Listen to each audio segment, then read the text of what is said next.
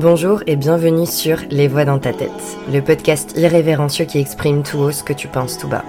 Moi c'est Mathilde, coach de vie spécialisée état d'esprit et au travers de ma chaîne, je te partage mes réflexions, mon histoire pour que tu puisses mieux te comprendre et t'autoriser à être pleinement toi. Le sujet de cet épisode c'est donner et recevoir, et notamment dans nos relations sociales et surtout amoureuses. Et si je te parle de ça dans cet épisode, c'est parce que j'ai eu des grosses prises de conscience récemment. Et c'est un travail que je fais depuis très longtemps puisque c'est lié à pas mal de blessures chez moi. Et je vais essayer de te partager un maximum du travail que je fais en ce moment.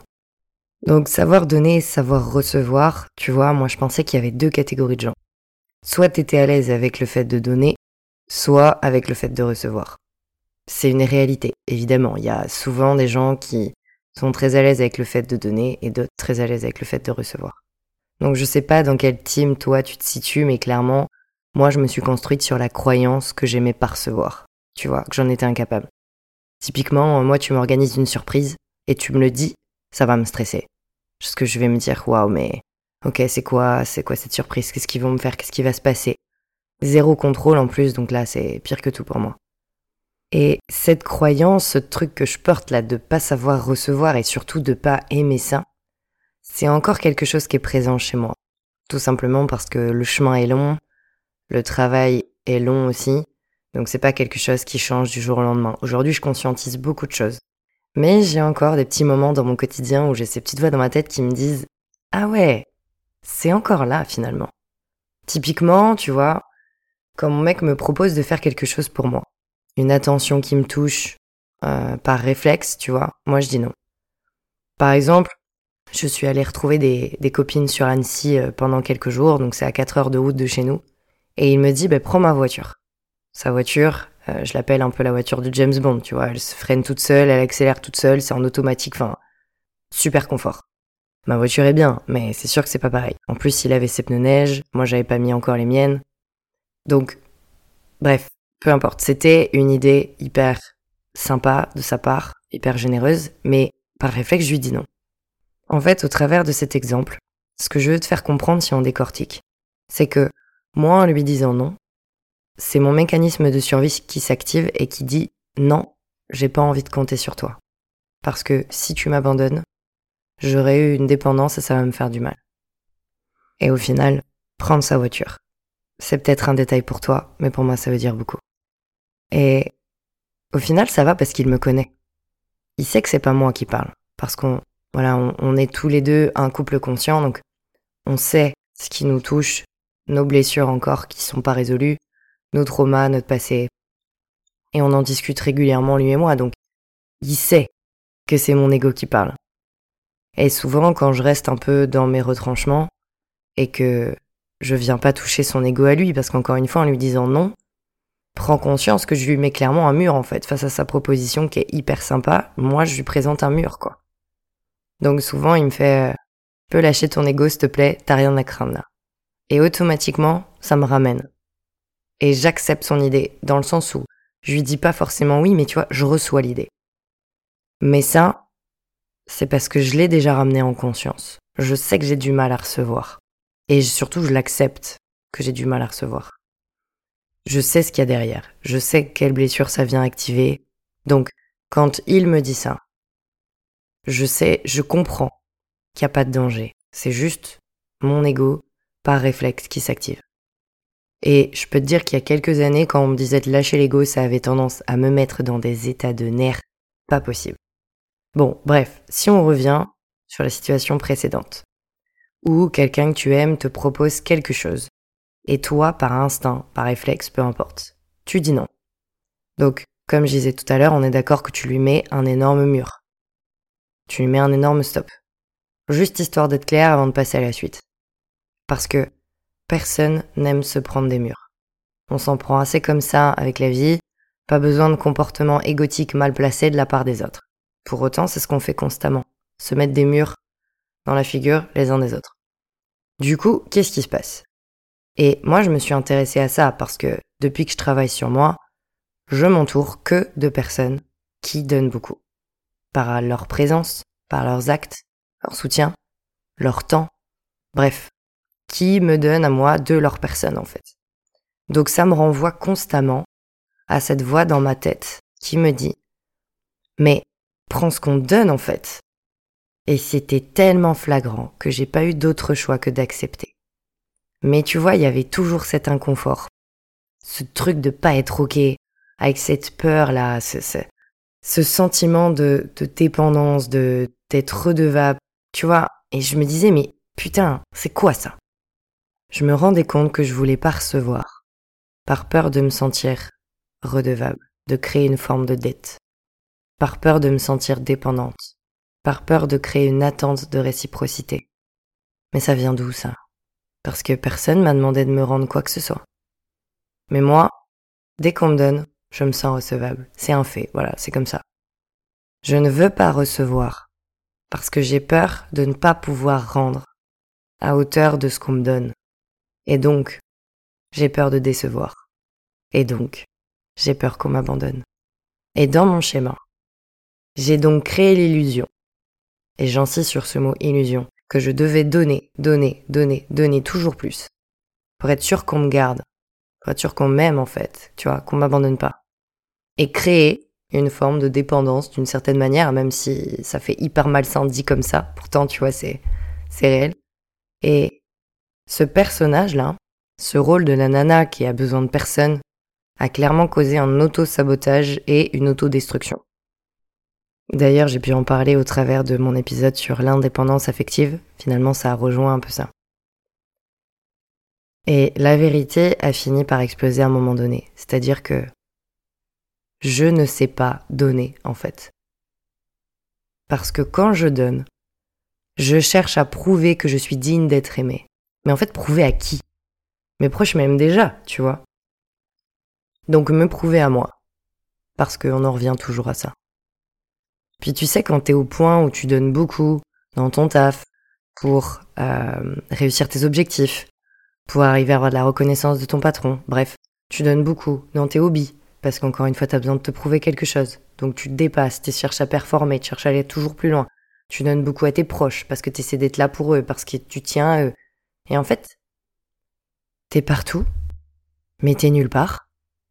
Et puis voilà. Et en fait, j'ai vécu ces phases tellement souvent dans ma vie, je te jure, quand je fais le point, je me dis, mais waouh, les schémas, ils se reproduisent tout le temps. Mais bien sûr, je les ai pas résolus. Au final, j'ai créé ce que j'ai craint. C'est-à-dire que, en faisant ça, j'ai perdu des collaborations, j'ai déçu des gens, j'ai oppressé des gens. Donc là, forcément, blessure d'abandon, blessure d'injustice. Mais comment peuvent-ils ressentir ça, tu vois, cette déception, cette, euh, cette oppression ou me laisser après tout ce que j'ai fait, tu vois. J'avais cette voix dans ma tête, mon ego contrôlant qui disait mais comment est-ce qu'ils peuvent me faire ça? Bah ouais ma grande. Mais en fait, comment tu veux donner aux gens si tu sais pas te donner à toi? Tu vois, c'est ça que je me disais en fait, en donnant tout le temps, ce que je croyais être donné, hein, évidemment, je cherchais juste, et j'insiste sur le juste, de l'amour. Et si j'insiste sur ce mot, c'est parce que clairement, c'est la base de tout, mais on le met trop facilement de côté. Tout ce que je voulais, c'était me sentir rassurée sur leurs sentiments pour moi. C'est tout. J'avais besoin de rien d'autre. Et surtout, que je m'étais construit en plus ce personnage de la nana qui n'a besoin de rien et de personne. D'autosuffisance, d'indépendance, bref, appelle ça comme tu veux. Donc, mon travail s'est fait en plusieurs phases, évidemment. C'est long et semé d'embûches, je vais pas te le cacher. Et je conscientise encore beaucoup de choses, tu vois. C'est assez drôle d'ailleurs de voir tout le chemin que j'ai parcouru et de sentir encore mes démons qui sont là de temps en temps, tu vois, qui reviennent. Et surtout avec mon mec, forcément, parce que c'est vraiment quelqu'un qui donne tellement. C'est un truc de fou. J'ai jamais eu un homme qui me donnait autant. Et forcément, j'ai cette voix dans ma tête parfois qui me dit mais T'as vraiment mérité ça. Et maintenant, oui, en fait, oui, je le ressens de façon puissante dans mon être en me disant oui, Mathilde. Oui, t'as mérité tout ce que cet homme te donne. Et j'arrive maintenant à recevoir et apprécier ce que j'ai.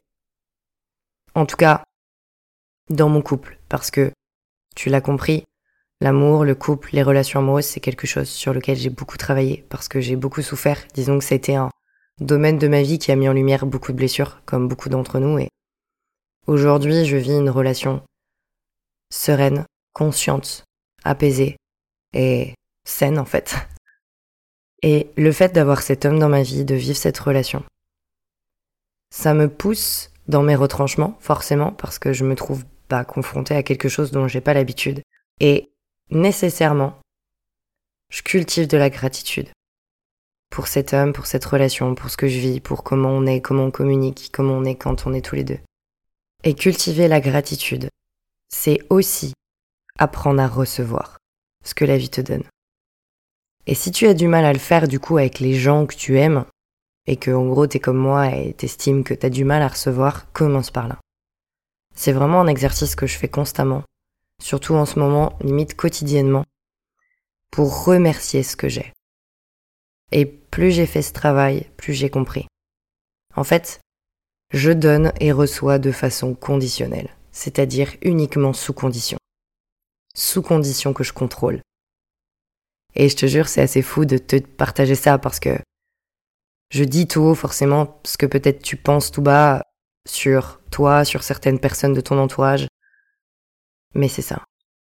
Et du coup, je salue notre besoin de contrôle, on lui passe un coucou parce que je sais que tu l'as aussi, qu'il s'exprime d'une manière ou d'une autre, mais cette foutue illusion qu'on contrôle les choses nous pourrit clairement la vie et on est tous avec ce besoin de contrôle.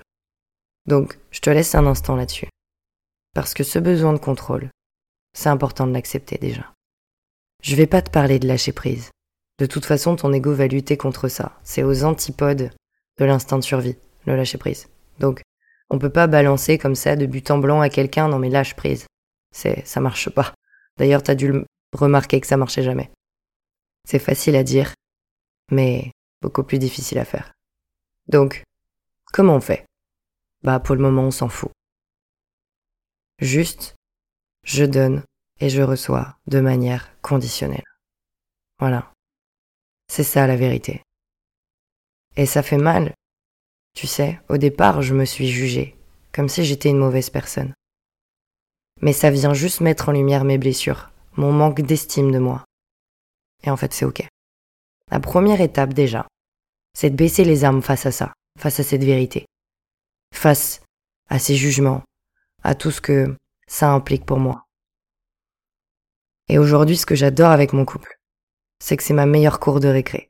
Déjà parce que j'ai la chance de m'éclater avec mon mec, oui, mais aussi et surtout parce que j'apprends et je grandis énormément à ses côtés. Donc, j'ai parlé de savoir donner jusqu'à présent, mais tu vois, savoir recevoir influence le don et vice-versa. Et mon couple me permet de mettre en application tout ce que je conscientise et travaille à côté. La théorie et la pratique, hein. Tu connais, y a que ça de vrai. Par exemple, j'ai quelque chose qui me vient en tête dont on a souvent à faire dans notre quotidien. Mais quand il rentre le soir, par moment il n'a pas envie de parler. Ça fait partie de ses mécanismes. Se retrouver solo dans sa grotte pour mieux revenir et mieux se reconnecter.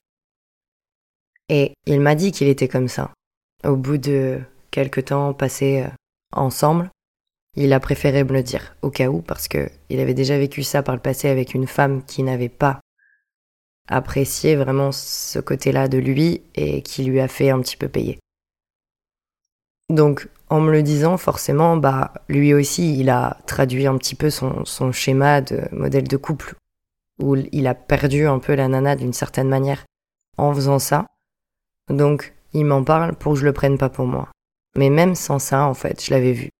Je l'avais vu dans son attitude, dans ses yeux, qu'il avait ce besoin de se replier sur lui-même. Et si je te partage ça, c'est que son comportement de je m'isole me renvoie à une forme de rejet. Il a raison quand il me dit je te le dis parce que mon ex, euh, elle, elle aimait pas que j'étais comme ça, nanana. Et je sais qu'il y a beaucoup de personnes, je veux pas dire que les femmes, parce que je sais qu'il y a des nanas qui ont besoin aussi des fois de s'isoler, potentiellement, et les mecs peuvent ne pas aimer. Bon, bref. Donc, il y a des personnes qui sont aussi, comme son ex, comme moi, où en fait ça nous renvoie à des voix qui tournent dans notre tête, Un peu comme il s'intéresse pas à moi. Il a pas envie de se détendre avec moi. Et du coup, il m'aime pas. Bref. Après, t'as toutes tes voix qui tournent dans ta tête, tu sais, ce bavardage mental là qui te rend fou. Et à une époque, le rejet était ma blessure la plus ouverte, la plus à vif. Et j'aurais vraiment été hyper inconfortable face à son attitude, qui est, qu'on se le dise, hein, des plus normales. On est nombreux, et je dis on parce qu'aujourd'hui moi, moi-même j'ai développé ce truc-là, d'avoir besoin de m'isoler vraiment dans ma grotte aussi. Et aujourd'hui je les entends ces voix, tu vois. Je le ressens ce rejet. Quand je le vois comme ça après une journée de boulot, sans me voir, qu'il arrive, il fait deux trois trucs, il se pose, il me parle pas. Je les entends ces voix, je le ressens ce rejet. Mais en fait ça va. Vraiment. Et c'est aussi pour ça que je te partage tout ça parce que j'ai passé ce step-là et parce que je me rends compte que j'ai avancé. Mais si je te le partage, c'est aussi parce que tes démons disparaissent pas. Ils sont là et en fait, t'apprends à les apprivoiser. Mais ils sont toujours là, en toi. Et tu vois, c'est ok. J'apprends à recevoir ce que je ressens et j'apprends à recevoir ce que lui, il est, dans son entier sans tout ramener à moi, parce qu'en fait, cette situation-là, des plus communes, des plus simples soient-elles, elle montre juste l'égocentrisme des individus. Parce qu'il ne fait pas ça contre moi, mais parce qu'il en a besoin. Donc moi j'ai le choix. Soit je le tolère, évidemment, soit je le tolère pas. C'est déjà important d'être conscient de ses limites et ça j'insiste là-dessus. Je te dis pas que si quelqu'un et tout le temps à s'isoler parce qu'il en a besoin, peut-être que ça peut ne pas te convenir aussi. Et c'est ok. Mais là, cette situation pour moi, elle est hyper intéressante parce que je sais à quel point des gens, comme je disais tout à l'heure, peuvent être frustrés à cause de ce type d'attitude. Mais si on décortique, si on reçoit pleinement tout ce qui se passe là, cette situation, c'est juste, encore une fois, une opportunité de donner et recevoir. C'est-à-dire que mon mec, en s'isolant, me donne l'opportunité de me retrouver moi aussi face à moi-même, accessoirement. Et moi, ça me donne l'opportunité de m'écouter. D'écouter ce que lui me renvoie, de moi, de mes blessures, en l'occurrence de rejet. Et mon mec, en s'isolant aussi, me donne l'opportunité de lui laisser de l'espace, de lui donner de l'espace pour se ressourcer. Et ainsi, me donne l'opportunité de le voir, de le recevoir pleinement tel qu'il est. Donc à chaque fois j'ai le choix en fait. Soit effectivement je le monte en l'air, ou je me monte en l'air en gros parce que j'accepte pas tout ça et j'accepte pas ce que je ressens. Donc je suis pas capable de me confronter seul à mon besoin d'être rassuré. J'ai trop besoin que lui me rassure. Et donc Potentiellement ça part en dispute ou ça part en rancœur, bref, tu connais le truc. Ou alors la seconde option. Je reçois ce qui se passe. Et je me suis rendu compte que de recevoir tout ça rend notre relation tellement plus forte. En recevant la situation, j'accepte de lui donner quelque chose dont il a vraiment besoin. De l'espace. Et ça, c'est pas quelque chose qu'on peut deviner, hein. À un moment donné, on arrête l'autoflagellation et on communique. Ou alors on pose des questions. Ou alors on observe, on patiente. On accepte de se tromper aussi. Bref, comme tu le sens, mais... Ce que je veux dire, c'est que... Je comprends que donner ne peut fonctionner que quand on se détache justement de notre enjeu. De l'enjeu qu'on y met, uniquement parce qu'on a besoin de combler un vide, notre vide, et tu vois, je sais pas si tu comprends où je veux en venir, mais donner et recevoir, du coup, ça implique une autre personne. Mais quand tu donnes selon tes propres attentes, même inconscientes, tout parle de toi en fait. Donc forcément, il y a un moment donné dans la matrice, il y a quelque chose qui bug. Alors qu'en réalité, il n'y a que le vide que tu cherches à combler qui te permet de recevoir quelque chose de nouveau. Si tu donnes tout le temps, c'est normal que tu reçoives pas. Alors, Évidemment, c'est ce que je voulais provoquer moi personnellement, c'est-à-dire que je donnais beaucoup de mon temps, de mon énergie, de mon argent, partout, tout le temps. Comme ça, je recevais pas surtout mon vide, J'acceptais pas ce qui se passait et je recevais pas l'aide des autres. Je recevais pas ce que les autres avaient à me donner. Mais faire ça, tu vois, c'est saboter la logique. C'est saboter l'équilibre. L'équilibre naturel des choses. C'est pour ça qu'au bout d'un moment, ça marche pas. Mais aujourd'hui, du coup, moi qui tends vers un équilibre dans tous mes domaines de vie, je travaille beaucoup là-dessus parce que je sens que j'ai des charges émotionnelles, des grosses blessures qui se traduisent là-dedans. Et je me rends compte que je veux recevoir. Je suis prête à recevoir. Je veux apprendre à recevoir. Et avant, je dois aussi apprendre à donner. Apprendre à donner des choses auxquelles j'aurais pas pensé. Comme par exemple, juste donner de l'espace à mon mec. Moi, j'ai pas forcément besoin qu'il me laisse de l'espace. Du coup, si il me l'avait pas dit, si je l'avais pas observé, si j'avais pas pris de la hauteur, j'aurais pas pu lui donner de l'espace, j'aurais pas pu lui donner de la liberté du temps. Tu vois ce que je veux dire? Donc c'est apprendre aussi à travailler sur les conditions habituelles qui me font donner. Parce que le début du travail déjà, il passe par là. C'est te reconnecter déjà avec donner de manière conditionnelle. Qu'est-ce qui fait que tu vas les donner aux gens? Qu'est-ce que tu cherches à obtenir? Au début, ce sera inconscient, tu vas peut-être mettre de la résistance là-dessus, mais déjà le début du travail, il passe par là. Et plus j'avance, plus je me rends compte que je donne sans m'en apercevoir, et que je reçois bien plus de choses que j'aurais cru aussi. Donc, au-delà de donner et recevoir de façon inconditionnelle, en fait, en conscientisant et en travaillant sur tout ça, j'ai surtout réalisé que, comme tout le reste, notre champ de perception est réduit. Il ne nous laisse entrevoir qu'une infime partie des choses, et qu'il suffit d'agrandir ton champ de perception pour voir à quel point tu donnes et tu reçois déjà tellement. Si cet épisode t'a plu, n'hésite pas à partager autour de toi et à me mettre 5 étoiles. En attendant, prends soin de toi surtout.